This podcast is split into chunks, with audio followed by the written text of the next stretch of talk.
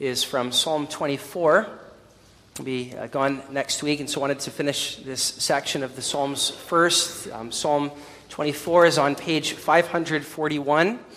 In your Pew Bibles, um, you recall this section of the Psalter, Psalms 15 through 24, forms uh, sort of a sub collection in book one of the Psalms that is enveloped by these two Psalms, Psalm 15 and Psalm 24, that both ask the question who can ascend into God's holy presence?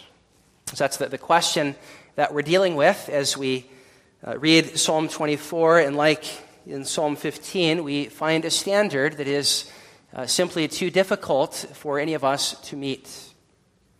Read with me Psalm 24 a psalm of David. It says, The earth is the Lord's and the fullness thereof, the world and all who dwell therein, for he has founded it upon the seas and established it upon the rivers. Who shall ascend the hill of the Lord? And who shall stand in his holy place? He who has clean hands and a pure heart, who does not lift up his soul to what is false, and does not swear deceitfully. He will receive blessing from the Lord and righteousness from the God of his salvation.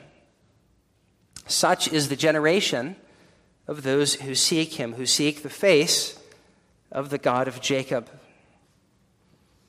Lift up your heads, O gates, and be lifted up, O ancient doors, that the King of glory may come in. Who is this King of glory?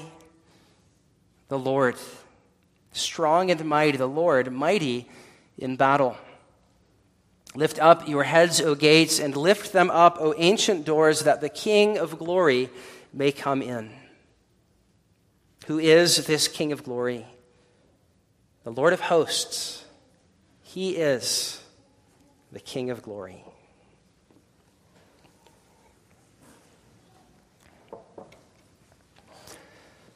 As I, I, said, this psalm asks the same question as Psalm 15 Who can ascend the hill of the Lord, and who can stand in his holy place? And that's the question of verse 3, which of, of course flows out of that, that introductory statement of verses 1 and 2 about the greatness and majesty of God, the one to whom all things belong. It says, The earth is the Lord's, and the fullness thereof, the world, and all those who dwell in it. It is ascribing glory to God as the creator of everything, for he founded the earth upon the seas, it says, and he established it upon the rivers. All of it is his. Now, this psalm is declaring the very same thing that we confess at the beginning of the Apostles' Creed when we say, I believe in God the Father, creator of the heavens and the earth.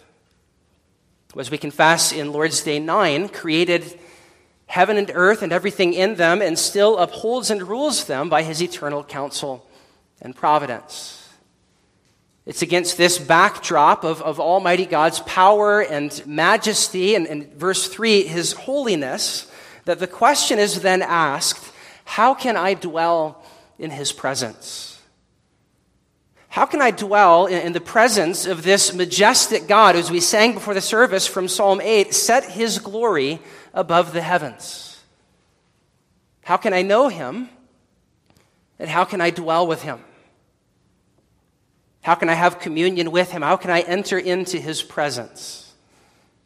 That's the concern of Psalm 24, which, which really ought to be the, the concern of of all of us, of, of all God's creatures. If, if He is the one who made us, and, and we as human beings created in His image are made for fellowship with Him, then how can I dwell in His presence? How can I ascend this holy hill where God dwells? This, of course, is not ultimately talking about the temple or, or, the tabernacle, but as we know from the book of Hebrews, those things are but earthly pictures of the true dwelling place of God in heaven. And so it's asking is it possible for me to have fellowship with the God who dwells in heaven? This is the most important question we could ever ask. What does God require of me if I would dwell with him in heaven? What kind of person will God admit into his heavenly temple? The answer that the psalmist gives is that you must be holy as the Lord your God is holy. J.C. Ryle, in his classic book on holiness, says heaven is a holy place. The Lord of heaven is a holy being. The angels are holy creatures. Holiness is written on everything in heaven. And so we must be holy if we would ascend the hill of the Lord. That's the point of verses 4 and 5. After verses 1, uh, 1 and 2 introduce this majestic God, and then verse 3 uh, states his holiness and asks, How can we enter into his holy presence? Verses 4 and 5 say, You must be holy as the Lord your God is holy. And the reason for this, of course, is because we would not be able to stand the, the glowing brightness of his holy presence in our sin. In fact, remember in Isaiah chapter 6, where Isaiah is given this vision of, of the holy God dwelling in his heavenly temple, he, he says, Woe to me, for I am a man of unclean lips, and I dwell among a people of unclean lips. He, he recognized that the, the absolute uh, holiness of God required of him holiness in character.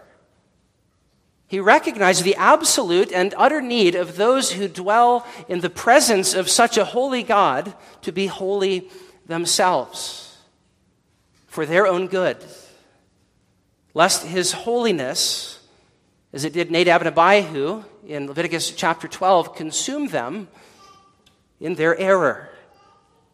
Hebrews chapter 12 says the th- same thing. He is a, a holy God.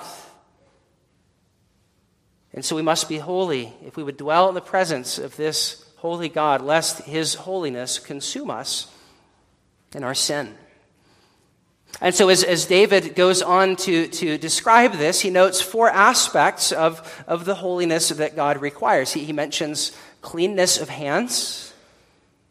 He speaks of, of pureness of heart, of trueness of tongue, and all of this proceeds from a soul that does not lift itself up to what is false. Notice first the cleanness of hands. He who has clean hands, it says in verse 4. David is here speaking about not using our hands to commit sin.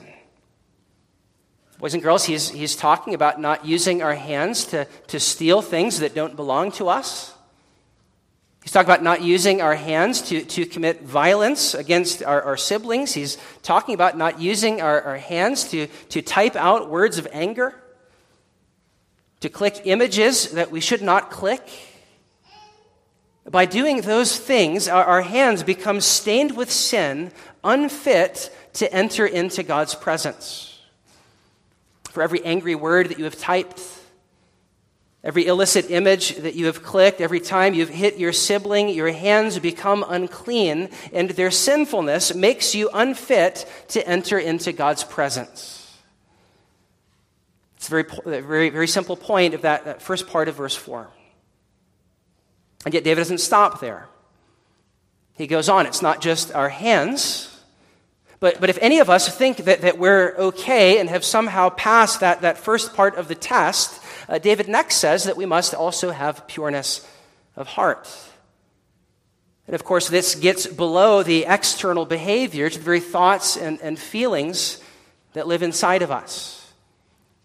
Remember in the Sermon on the Mount in Matthew chapter 5, where Jesus said that anyone who hates his brother in his heart is guilty of murder or anyone who lusts after a fellow image bearer is guilty of adultery. And, and so it's not enough simply to not have done certain things externally.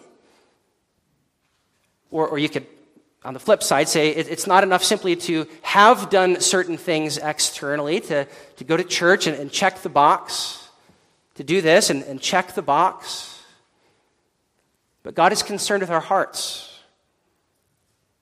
That's why every week when we read the law, It ends with that 10th commandment about not even coveting or desiring that which we ought not to desire. And we rightly confess in Lord's Day 44 on the 10th commandment that not even the slightest desire or thought that is contrary to any one of God's commandments should ever arise in our hearts.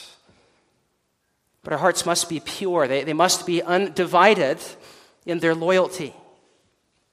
Jesus says in Matthew 5 8, Blessed are the pure in heart for they shall see God. The flip side of which is, is that the impure in heart shall not see him. That's what David is saying in verse 4.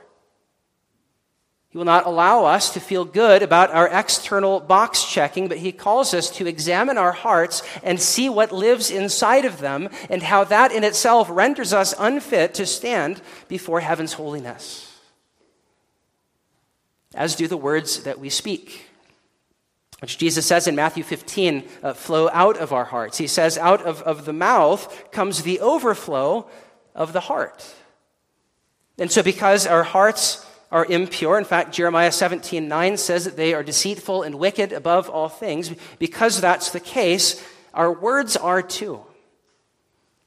And so we tell lies, we tell half truths. We exaggerate to make ourselves look better, or we leave out details to make our, our case look not so bad. We omit part of the truth and, and mislead, and then hair split to make ourselves and others think that we didn't, we didn't technically lie. And the psalmist is here reminding us that that has no place among us. You just, just read through the Psalms and see how much God hates lying and deceit. We, we trick ourselves into thinking that it's, it's just a little white lie, that it's not that big a deal. God says in, in Psalm 5, He destroys those who speak lies and abhors the deceitful man. says the same thing in Psalm 7 about those who are pregnant with mischief and give birth to lies. Their mischief will return on their head and, and descend on their skull. He says in Psalm 12, of those who utter lies and flatter with their lips, speaking with a double heart, saying one thing and, and meaning uh, another, that God will cut off their lips and their tongues that make great boasts. Lying in the Psalms is no small thing. Fact, you might have noticed we, we heard that in our consecutive psalm reading from Psalm 101. No one who practices deceit or utter lies shall dwell in my house or continue before my eyes, says the Davidic king. That they will not dwell in the king's city. That's how the psalm ended. likewise, that's, that's actually how the Bible ends. Revelation 21 says of that heavenly city that there will be no liars in it. It's the same thing that we see in Psalms like this, or in Psalms like the one that we read earlier, or in Psalms like Psalm 15, where three times, in just a matter of five verses, it says that you must speak the truth in your heart, you must not slander with your tongue, you must not break a vow, failing to keep your word.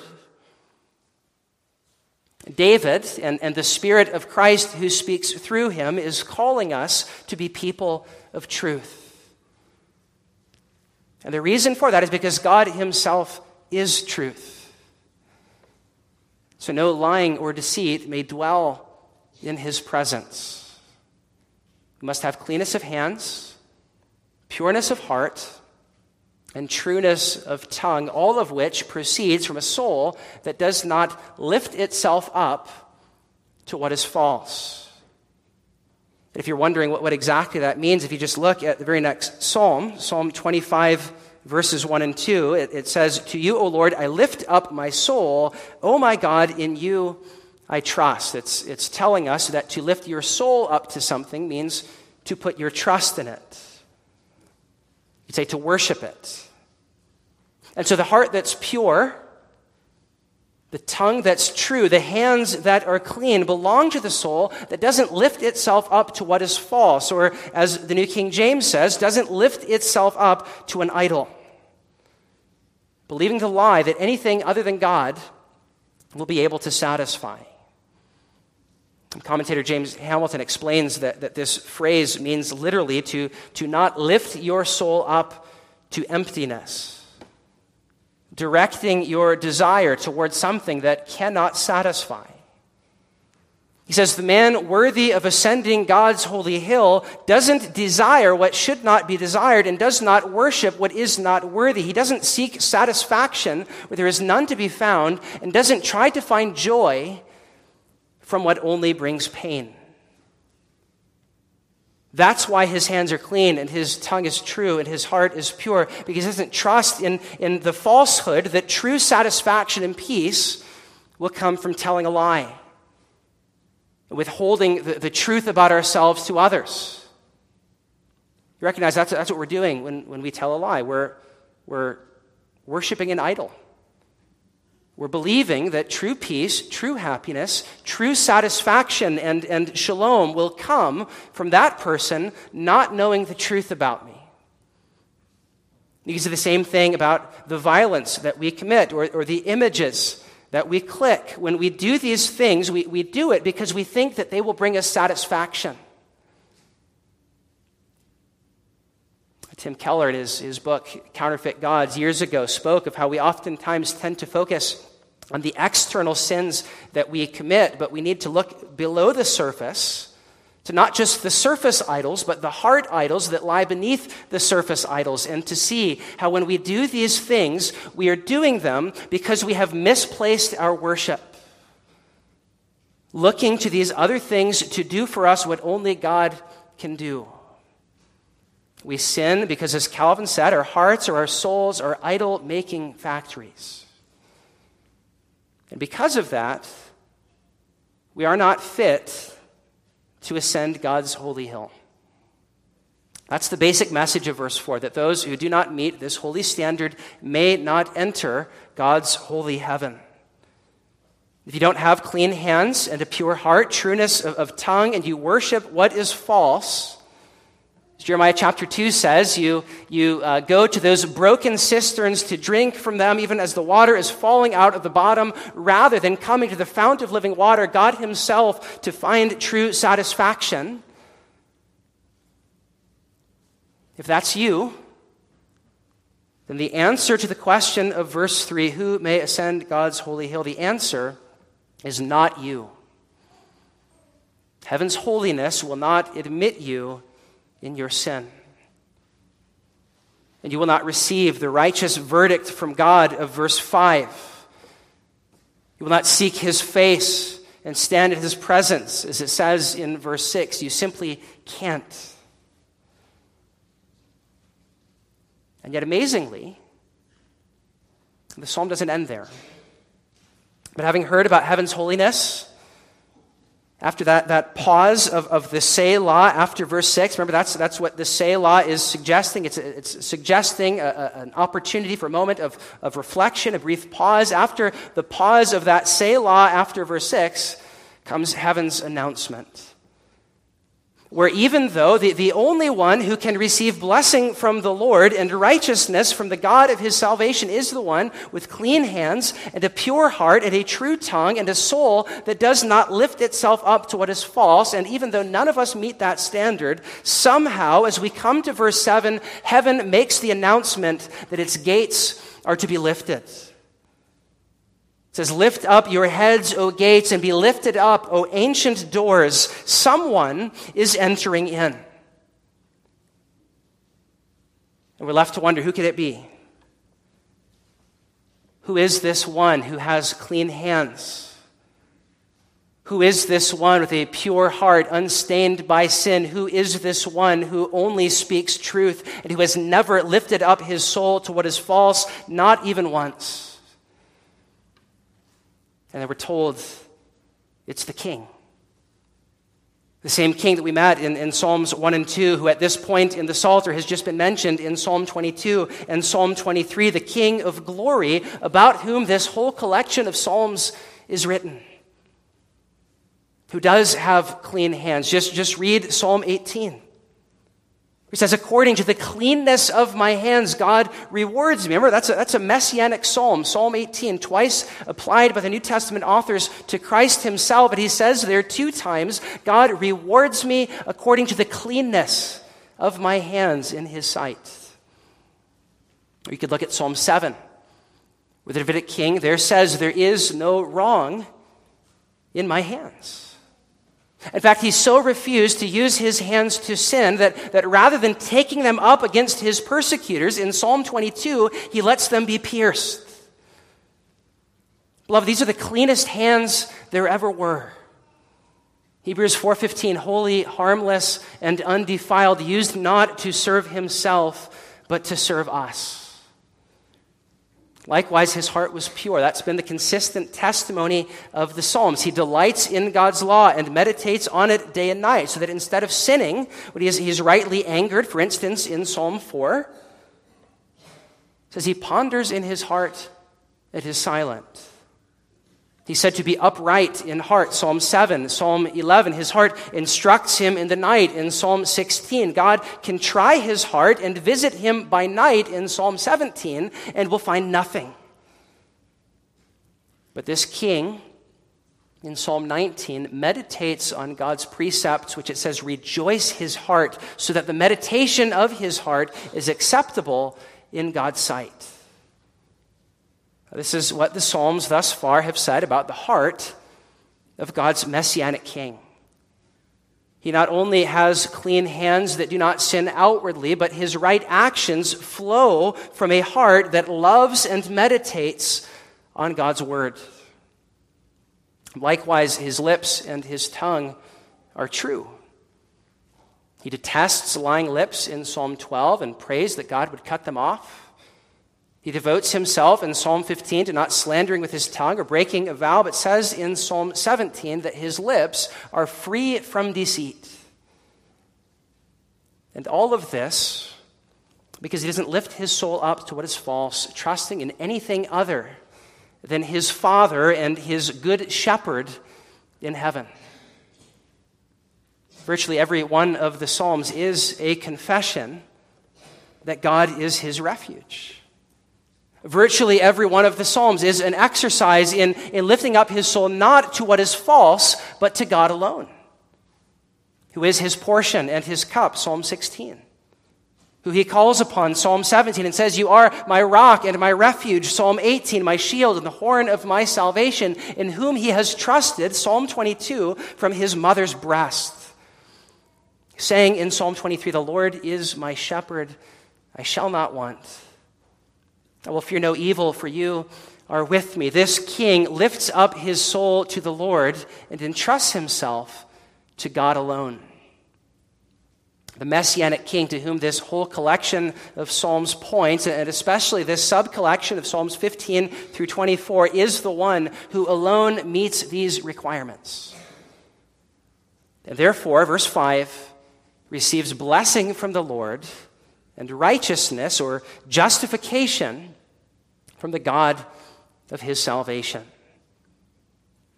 You realize that's what the resurrection and ascension of Jesus Christ are. They are God's justification, his declaring righteous his son. 1 Timothy 3:16 Paul says Christ was manifest in the flesh, he was justified the spirit, seen by the angels and preached among the Gentiles. He speaks of Christ's resurrection, ascension as his justification, his vindication, God declaring him righteous. Geerhardus Vos called it God's de facto declaration of Christ being just. And so he is the one who's able to enter God's holy heaven and receive blessing from him, verse 5. As it says in Matthew 5, because his heart is pure, he will see God. And so the everlasting doors of God's eternal dwelling place will open, verse 7, because Christ the King was holy, harmless, and undefiled. Ryle said, Without holiness on earth, we shall not be prepared for heaven. Christ was prepared, and so enters in through those ancient or everlasting doors, which again tells us this is, this is more than just the temple or the tabernacle. These um, everlasting doors point to that eternal celestial habitation, and Christ is the one who will enter. He is the singular fulfillment of this psalm. That's why in verses 4 and 5, it's a singular pronoun that's used. It doesn't say, those with clean hands and a pure heart, they'll receive blessing from the Lord, but he masculine singular, just like Psalm 15 and just like Psalm 1. These psalms were only ever about one man. The ultimate Davidic king who delighted in God's law, walked uprightly, and therefore is qualified to dwell in God's holy heaven. He will enter in. That's what we see in verses um, 7 through 10. We're having beheld heaven's holiness, and having then heard heaven's announcement, now we come to heaven's king in all his glory. It says, Lift up your heads, O gates, and be lifted up, O ancient doors, so that the King of glory may come in. And then it asks us, Who is this King of glory who's ascending in triumph? It's the Lord, strong and mighty, the Lord, mighty in battle. This righteous king is, is amazingly identified with God Himself now entering back into heaven, having, having uh, taken on human flesh, human hands, as we see at the beginning of this psalm, now assuming his throne in heaven. And as he does, he is welcomed in with shouts of triumph. Spurgeon says in these verses, we, we hear the angels reverently escort him to the gates of heaven. This, in some ways, is kind of the flip side of what we read 10 days ago on Ascension Day from the book of Acts. Uh, there, we, we saw Christ departing uh, from earth to heaven, but now we, we hear and, and see him arrive in heaven. What no man witnessed, but Scripture here records for us prophetically to show us the glory of this one who heaven welcomes with shouts of praise. Who is this King of glory? The Lord, strong and mighty. The Lord, mighty in battle. As we sang a few moments ago, he has conquered death and sin. The divine warrior has returned, and he is the victor. Or as we'll sing just, just after this sermon, Christopher Wordsworth says, another rendition of, of this psalm See the conqueror mounts in triumph, see the king in royal state, riding on the clouds his chariot to his heavenly palace gate. Who is this that comes in glory, trumpet sound with jubilee? Lord of battles, Lord of armies, he has gained the victory. He who on the cross did suffer, he who from the grave arose, he has conquered sin and Satan. He by death has beat his foes. Do you hear how the church, in the history of its hymnody, has rightly understood this psalm? And, and verse 8 in particular is speaking of Christ's victory over Satan, sin, and death through dying at the cross and rising up to heaven. He fought a bitter war against sin at the cost of his own life, but in his death, defeated death. In Hebrews or Colossians 2, uh, disarmed Satan and all his demonic powers, making an open spectacle of them at the cross. And now he returns a victor and is welcomed with shouts of praise. The blood of conflict still fresh upon him takes his seat on the heavenly throne. The angels greet him with shouts of praise as we read in Revelation Worthy is the Lamb who was slain in order that he might receive power and wealth and wisdom and might and honor and glory and blessing.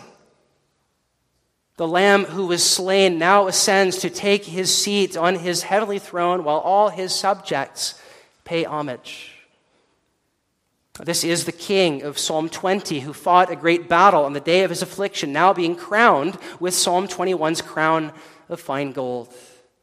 Uh, this is the man of war from Psalm 22 who gave his own life in the battle, now raised up to glory a victor, ritually demonstrating that he has conquered strong and mighty, mighty in battle. God is now enthroning him as king over all, giving him all authority in heaven and on earth. This is picturing for us the ascension and enthronement of our King who passed through the valley of death's shadow, as we saw this morning, and now enters in to dwell in God's house forever. And this, by the way, is another reason to see Psalm 23 messianically, because it's right next to Psalm 24, where only one man can enter God's house the King of glory. And yet, as we saw this morning, the beauty of the gospel, the reason we call it good news, is that by faith union with him, what is true of him is true of us. What is true of the king is true of his people. And so even though in or even as in Psalm 23 Christ is the lead sheep who, who passes through the valley and then becomes our shepherd who, who takes us by the hand to lead us through also into the very house of God forever. So in Psalm 24 even though we are not righteous enough to enter in ourselves he goes there for us to take us there with him. In fact, you might have noticed that in our song of, of uh, preparation just before we heard the sermon, those very last words that we sung spoke of him as the first fruits of our race now in heaven. So that's the last thing we want to consider this afternoon, not just heaven's kings, but heaven's heirs, this time in the plural. For what is it that happens when Jesus goes into heaven to take his seat? Well, in Psalm 2, it tells us that God says to him, Ask of me, and I will give you the nations. I will make them your inheritance, the ends of the earth your possession. Saw the same thing last week from Psalm 22. What is it that happens when Jesus ascends into heaven? His Father gives the Son the nations so that now the earth that is the Lord's and all who dwell in it, of verse 1, belong to him, given to him by his Father.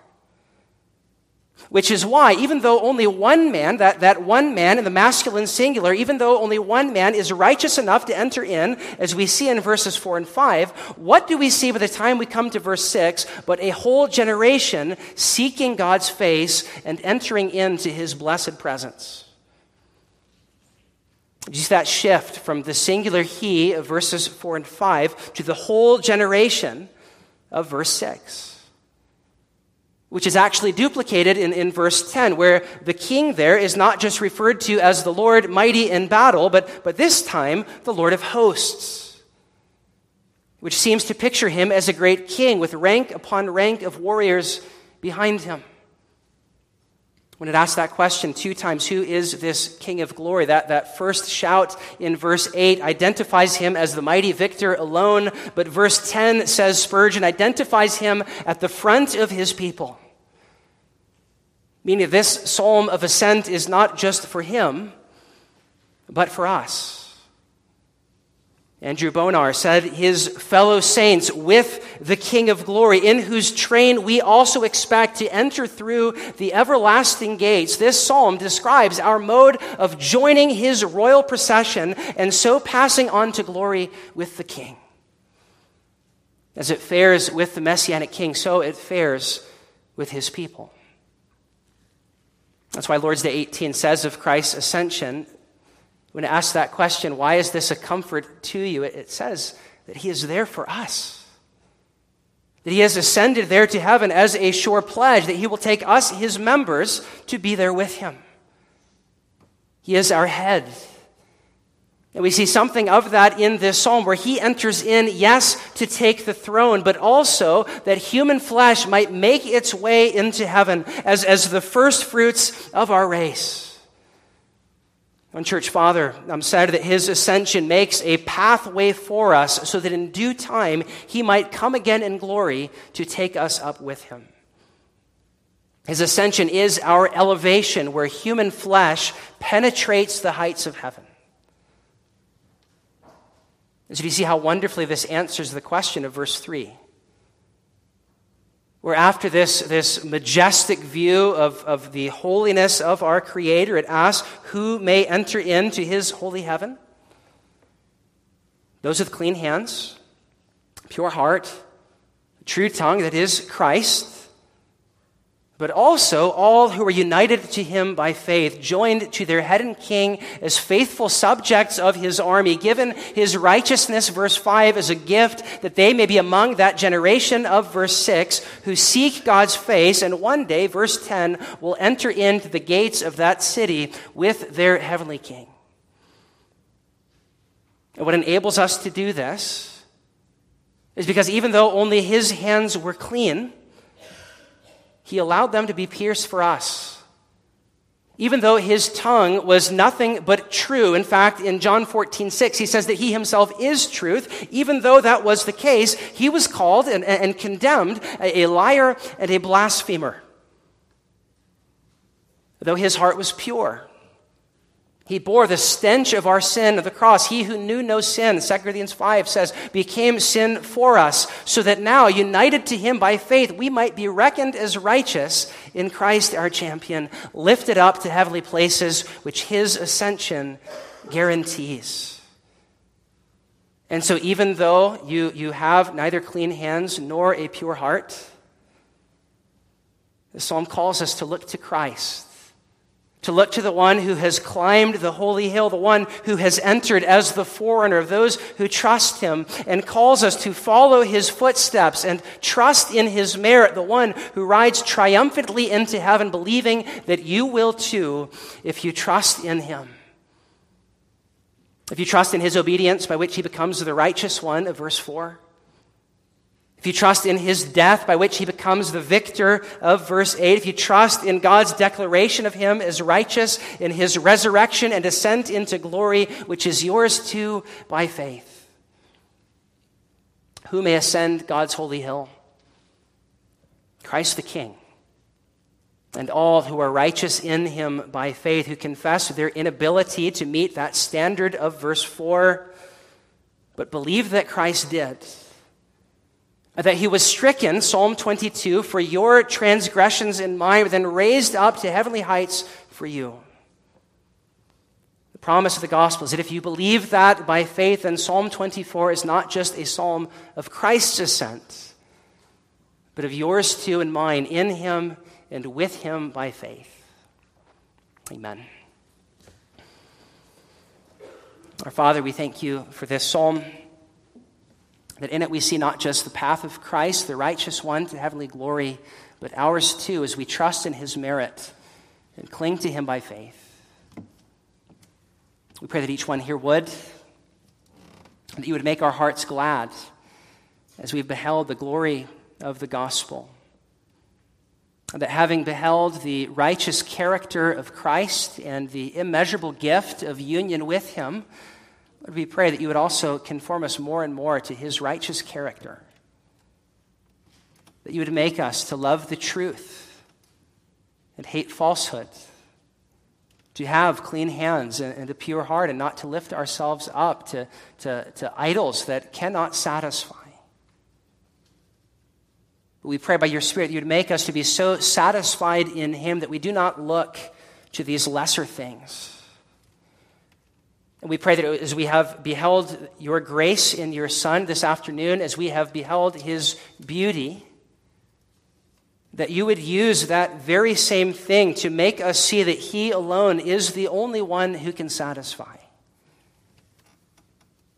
As Paul says in 2 Corinthians 3, that having beheld his glory, your glory in the face of your Son, that you would even transform us from one degree of glory to the next. That having beheld his glory, we might be made more like him. You would help us, having caught a, a glimpse of the crucified, now risen and ascended King, the King of glory, to then walk in holiness with the Spirit of the ascended Christ in us.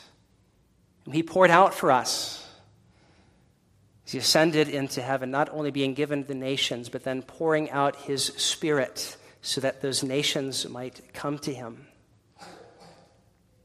Lord, we thank you for the gift of the gospel. We pray this in Jesus'